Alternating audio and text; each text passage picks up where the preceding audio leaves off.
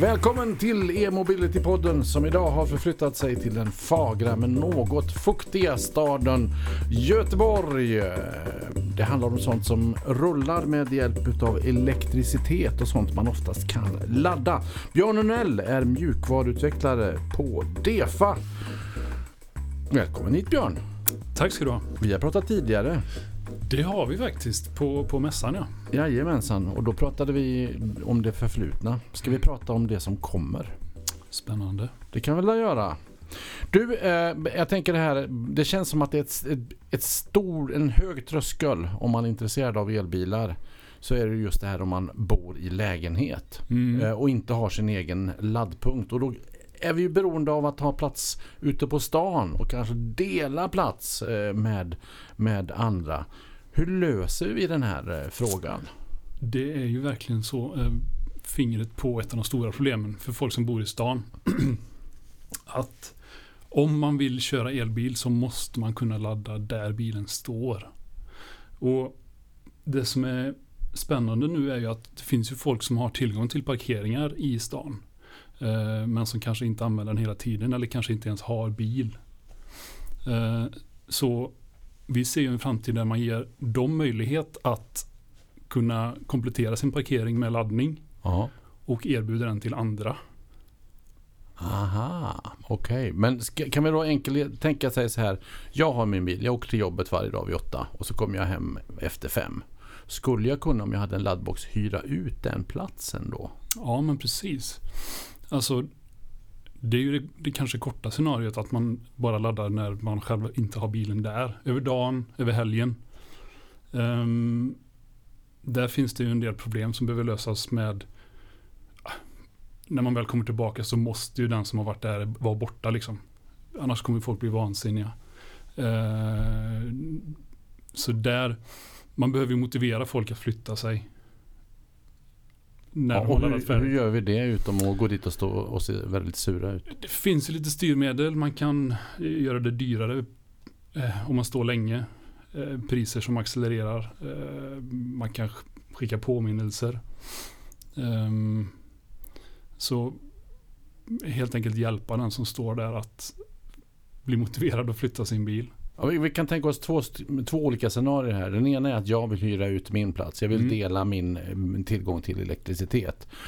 Då är det ju så att i det läget så, så det blir lite känsligare för kommer jag, vill jag tillbaka lite tidigare från jobbet så står det en bil där då vill jag att den ska försvinna. Ja. kan ju bli jobbigt läge både för honom och, och för mig. Eh, Så då är det ju viktigt dels att kunna ha en direkt kontaktlänk till den personen. Så att du verkligen kan få tag i den och du vet vem det är. Eh, Den personen har identifierat sig för dig innan, du, innan den ställer sig där. Ehm, och sen också att den faktiskt får betala för att stå där.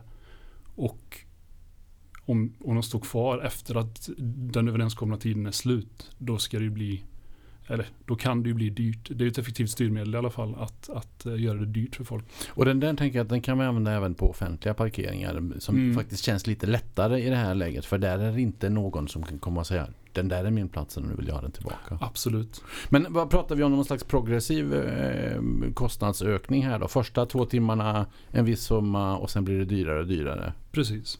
Och då skulle det kunna vara incitamentet för eh, att man får någon slags rullians på den här platsen. Ja, precis. Eh. Finns det några juridiska eh, problem med detta? Alltså, det är ju en, eh, det handlar om vilken nivå man lägger sig på, vilka volymer det handlar om. Ehm, precis som Airbnb så får man ju lov att, att hyra ut eh, upp till vissa belopp. Det är också väldigt eh, nationellt, ehm, lokalt ehm, regelverk runt det här. Sverige och Norge ser olika ut. Ska man in i Tyskland är det helt annorlunda. Så man får ju, om man ska göra en lösning på det här, så måste man ju ta det land för land. Men det finns ju också folk som kommer vilja göra det här i större skala. Och då behöver det nog bolagiseras, registreras på ett företag som, som kan liksom hantera moms och så. Ja, för det känns som att mm, annars så går jag och skaffar mig flera parkeringar och så får jag en extra inkomst Mm. där. Och då blir det också, kan det bli också lite konstigt. Men om vi är en bostadsrättsförening då, eller att vi äger en villa eller, eller mm, så. Hur ser det ut där? Nej, bostadsrättsföreningar är ju, är ju registrerade för att hantera pengar så det är ju inga, inga problem där. Ehm, men privatpersoner och egna villor då, då, eh, som sagt, om man kommer över vissa nivåer. Om, om man tänker sig att hela året eh, göra sin parkering tillgänglig till andra för laddning. Man har ingen egen bil. Mm. eh, Då kanske man ändå kommer behöva registrera företag. Okej, så att okej, då fattar jag. Just den här så att vi slipper den här med ungefär som folk som hyr en lägenhet fast inte bor där själv utan bara tar Precis. överskottet. Och där har vi också då mm, affärsmöjligheten i det hela, vare sig man nu är privat entreprenör då eller är ett företag. Ehm, hur, hur skulle den kunna se ut? Nej, men jag menar, ett, ett ganska enkelt case är ju om man bor stadsnära, man har tillgång till en egen parkering, man kompletterar med laddning. Man har valt att inte ha någon egen bil, ehm, men kanske med i någon bilpool. Då kan man ju till exempel göra den platsen eh, tillgänglig för den bilpoolen Okej. med laddning. Så att ehm, man har sin, ja det finns ett antal olika flottor man kan gå med i liksom. Så att det står en sån bil där och betala för laddningen till personen. Men du, ehm, ehm, hur skulle en sån här modell kunna se ut då? Ehm, om, om jag nu vill ut och hitta en parkeringsplats. Mm. Alltså handlar det om en app eller handlar det om att man signalerar på huset? Jag tänker 5G kommer och det kommer liksom Allting kom, det känns som att framtiden kommer bli enklare bara vi hittar en logisk väg. Ja, precis. Eh, en app, ett, ett, ett, bygga ett community runt det där man kan marknadsföra sin, sin laddstation och, och kommunicera med varandra. Um, det, det är ju en utveckling vi har sett på andra områden och som jag tror kommer nå laddning också. Um, vi har ju, det går ju också lätt att kombinera med andra, till exempel boendedelning och sånt. Om man ska på en helgtur till eh, Köpenhamn, eh, parkera stadsnära. Om det huset också kan erbjuda laddning mot en ersättning så är ju det en, en eh, stor bonus om man kommer med elbil. Att kunna ladda medan man står där. Ja, för där har vi då eh, fastighetsägarna och fastigheterna där vi har någon slags ett, ett överskottslager för energi. Mm. Eh, och då kan man annonsera ut den på det sättet genom en app också. Eller hur skulle man kunna tänka sig att det ser ut? Då tänker du kanske lite mer på, på infrastrukturnivå. Alltså att det finns ju ett intresse från energibolag att kunna Eh, styra konsumtionen i sina nät. Eh, för, att det lokalt finns begränsningar i hur mycket ström de har där. Ehm, på, liksom, på större nivå, på nationell nivå, så finns det som regel inte brist på ström. Men i lokala områden så, så händer det att det blir eh, för lite. Industrier, många elbilar etc. Ehm, så att ge dem en möjlighet att kunna kanske eh, över ett område dra ner elbilsladdning eh, på samma sätt som de skulle kunna vilja dra ner eh, en industris konsumtion eh, är ju intress- intressant för dem. Nej, men jag tänker det är ju ändå, det, vi är ju i någon slags övergångsfas här. Mm. mer, det blir mer och mer elektriska eh, föremål vi använder. Så är det i det lilla i mobiltelefonerna och i det större med, med våra fordon. Och här har vi liksom två sidor. Vi har konsumenten och sen har vi då producenten. Mm. Men det känns som att de här växer ihop därför att jag som elbilsägare med kanske en egen laddstation kan också Eh, dela med mig utav min elektricitet. Förstår du vad jag menar? Alltså de, de, det blandas ihop här. Tidigare hade vi bensinstationer, de sålde bensin, konsumenterna köpte. Men nu kan även konsumenten dela med sig av sin. Precis, alltså elbilen är ju en väldigt speciell last i elnätet för att den vill ha ganska mycket energi men eh, den vill ha det över ganska lång tid. Det är sällan tidskritiskt att man får det direkt. Då är det snabbladdning, visst det är ett speciellt behov men det, eh, att man kan sprida ut sin laddning över längre tid och styra det smart gör ju att man som, eller elbilen kan vara en, en ha en balanserande effekt i ett elnät. Och man förstärker det med möjligheten att pusha tillbaka kunna ta eh, dippar i produktion till exempel om man har mycket förnybart. Så blir ju det en, en eh, kraft, väldigt kraftfull kombination. Ja men är inte det här fantastiskt? Ja, men att, att det låter ju som att vi är på väg på, mot ett faktiskt mindre sårbart samhälle. Vi Ja. har mobila och flyttbara eller energikällor runt omkring oss. Och om vi använder den här till att dela med oss, då är också samhället i stort eh, mindre Ja, sårbart. precis. Alltså elbilarna kan ju eh, kompensera för den här effekten av att vi får mer förnybar, förnyelsebar energi. Som är väldigt variabel i sin tillgänglighet. Eh, vi har blåsigt eller soligt eller vad det nu är. Vågigt. Och att då kunna styra det i kombination med bilarna tar ju ut den här effekten av att det är så variabel tillgång. Du som då kan det här med, med mjukvara eh, och så. Vad är det som krävs för att det här ska fungera? Exempelvis med, med om vi nu tänker oss att vi har en fastighet eller en bostadsrättsförening och, och vi vill dela med oss, mm, ge fler tillgång till, till energin. Vad är det som krävs där på mjukvarusidan? Ehm, vi har ju dels caset då alltså nere på eh, användarnivå. Att man vill ha laddning. Ehm, och där behöver man bara kunna hitta, sin, hitta laddningen. Alltså knyta ihop de som erbjuder och de som behöver. Hitta punkten Ja, och kanske den billigaste just då. t- absolut. Ja, Billigaste, mest anpassade. Ehm, så det är ju det ena caset. Och det är ju någon slags community eh, funktion liksom. Att knyta ihop elbilister och laddstationsägare. Ehm, det andra är ju just att knyta ihop eh, elbilar, elbilsladdning med infrastrukturen, energiproducenterna. Ehm, ja för du måste ju få ändå elen in i huset där bilarna står eller parkeringen. Ja, precis. Och där energibolagen är inte intresserade av att styra en bil. Det, det har ingen effekt för dem. Men om man eh, på sikt kan ge dem eh, möjlighet att styra tusen bilar, eller 500 bilar i alla fall, eh, på ett bräde. Bara lite grann, det är inte säkert att bilen ens märker det, men i nätet får det jättestora effekter. Vad Finns det några svårigheter också när man du ska ju få betalt för din energi också. Mm. Tänker om du nu är en bostadsrättsförening. Finns det några trösklar där som man måste ta sig över för att lösa den biten?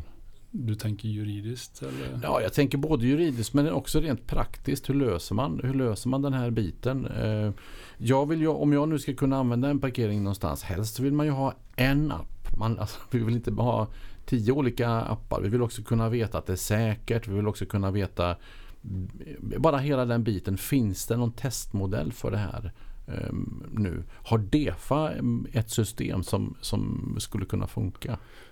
Defa har eh, ett system som lanseras nu under våren här. Ehm, där vi prövar att knyta ihop eh, just publik laddning, eh, hitta sin laddstation med hemmaladdning och att kunna eh, erbjuda den och göra den tillgänglig för andra via eh, ett community. Så det, det ser vi ju väldigt mycket fram emot att kunna se hur marknaden svarar på det här och liksom eh, hoppas ju att det blir en, en eh, förenkling för elbilister att kunna samla det liksom. Hemmaladdning, publikladdning och att vi kan få med så många som möjligt av laddstationsägarna i det här. Ja, det ligger ju i sakens natur. Kör man bil så vill man, man vill vara lite bekväm kanske. Jo, Man vill ha det ja, enkelt. Ja, men man vill ha det samlat. Man vill, ha, man vill Och- inte leta. Man vill inte leta framförallt kommer någon annan med en annan lösning som är enklare så kanske det är den vi väljer. Så det ligger väl i allas intresse. Så jag. är det såklart.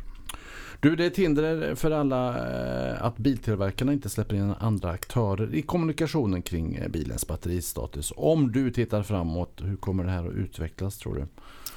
Vi har ju Idag är vi väldigt begränsade av en eh, ganska uråldrig standard i hur bilen kommunicerar med laddstationen. Eh, som egentligen bara berättar för bilen hur mycket ström den får dra. Eh, och sen får vi ingen mer information. Eh, nu är det ju klubbat en standard eh, som heter ISO 1518 som eh, plötsligt möjliggör att kunna läsa ut lite information från bilen. Till exempel hur laddad den är. Ehm, och med den informationen kan man bygga mycket eh, smartare laddsystem. Att man vet att den här bilen kommer vara full om en halvtimme. Eh, så kan man ju prioritera ner den och ge den som är nästan tom mer ström. Den typen av funktionalitet kommer ju eh, öka kapaciteten i laddanläggningar utan att man drar fram mer ström. Ehm, så det är väldigt positivt. Det som jag tror att du kanske också frågar om där är att eh, biltillverkarna är väldigt hemliga med hur bra batteriet mår. Liksom. Eh, är det Håller det på att gå sönder? Är det, är det slitet? Och den, den, den, informationen är ju väldigt, väldigt proprietär idag. Eh, av olika anledningar. Och jag tror det, det, sitter nog hårt inne att de skulle börja släppa på det. Men det man kan ju hoppas är att bilen själv tar hand om det och kommunicerar sitt laddbehov utifrån det. Ehm, speciellt när vi börjar då kanske dra in vehicle to grid funktionalitet, att man använder batteriet som en, som en ackumulator i, i, i elnätet. Fatta vad bra när bilen kommunicerar sitt laddbehov. Ja, alltså, det... ja men eller hur. Men du, vehicle to grid då. Eh, eh vad innebär det för någonting? Ja, det är just att, att eh, bilen kan mata tillbaka ström på nätet från sitt batteri. Um, Gammal hedlig delningsekonomi helt enkelt. Ja, liksom i, i, sin enklaste form så kan man ju då eh, ladda när det är billigt och mata tillbaka när det är dyrt. Nu tror jag inte att elbolagen skulle kunna tillåta att man tjänar pengar på det viset. Eh, att återköpspriset skulle vara så högt. Men, men snarare att, att elbolagen kan betala för eh, att ha tillgång till ditt batteri för att kunna ta toppbehov i, i, i, sin eh, konsumtion i nätet. Så att du som elbilist får en, en eh, någon slags premie för att du kanske får lägre energipris eller så. För att du gör, ge, ger dem den möjligheten. Du, eh, ordet, ordet förkortningen OCPP eh, har att göra med elbilsladdning. Vad betyder mm. det och varför är det så viktigt? Open Charge Point Protocol. Open Charge Point Protocol. Precis. OCPP. Mm. Ja. Det, eh, det, är ju ett initiativ eh, som drivs av en organisation som heter Open Charge Alliance. Och det är något så fascinerande som ett samarbete mellan producenter av, av laddstationer och eh, administrationssystem som har enats om en, eh, ett standardiserat sätt för laddstationer att, att prata med en eh, server. Och fördelen som det ger är ju att vi får en eh, väldig flexibilitet för laddstationsägare att bygga anläggningar med några, flera olika fabrikat laddstationer. Man kan ha laddstationer från förr, bygga ut med ett annat fabrikat och fortfarande använda samma betalningslösning. Man kan byta betalningslösning om man eh, på något sätt är missnöjd. Um, så alla de här, den flexibiliteten gör det mycket enklare för laddstationsägarna och bidrar till att det går att bygga ut snabbare. Kan man säga att OCPP är eh, elbilismens USB rent utav? Ja men faktiskt. Det är, det är inga seriösa laddstationstillverkare idag som inte kommer med OCPP. Eh, för då, då går det inte att sälja. Så det har verkligen Ja, men som med datorerna för ja, ett visst antal år sedan. Har du inte USB så vill inte kunden köpa det. Exakt så. Och det, och det har till och med börjat leta sig utanför Europa. Man ser kinesiska tillverkare, man ser det i USA. Det pratas om att göra en ISO-standard baserat på det här faktiskt. Så um, det har ju åtminstone potential att bli en global uh, förutsättning för laddning faktiskt. Vi har pratat om det tidigare, tidigare avsnitt av podden, men Björn, när, när körde du din första elbil? Eh, 2008. Där vi är nu då drygt tio år senare, är, har vi hunnit så långt som du hoppades att vi skulle hinna då eller? Ja, ja det har vi. Eh, verkligen. Min, min första elbilsupplevelse då 2008 när jag körde från Oslo till Åmål. Um, utan värme och i krypfart. Man kan lyssna på det avsnittet. Det är en väldigt rolig historia. Ja. Precis. Ja. Och eh, mot idag när jag eh, åker på elbilsemester till Italien utan att tänka på laddning eller, eller eh, AC av för den delen. Hur långt fram är DEFA då skulle du säga i, i det här? Defa är ju, jag menar som Defa satsar nu och eh, med den tillväxt och eh, produktflora som har så är ju Defa väldigt väl positionerad för det här. Björn Onell som är eh, mjukvaruutvecklare på just DEFA. Vad trevligt att du var med i Mobility-podden. Tack att jag fick vara med. Igen.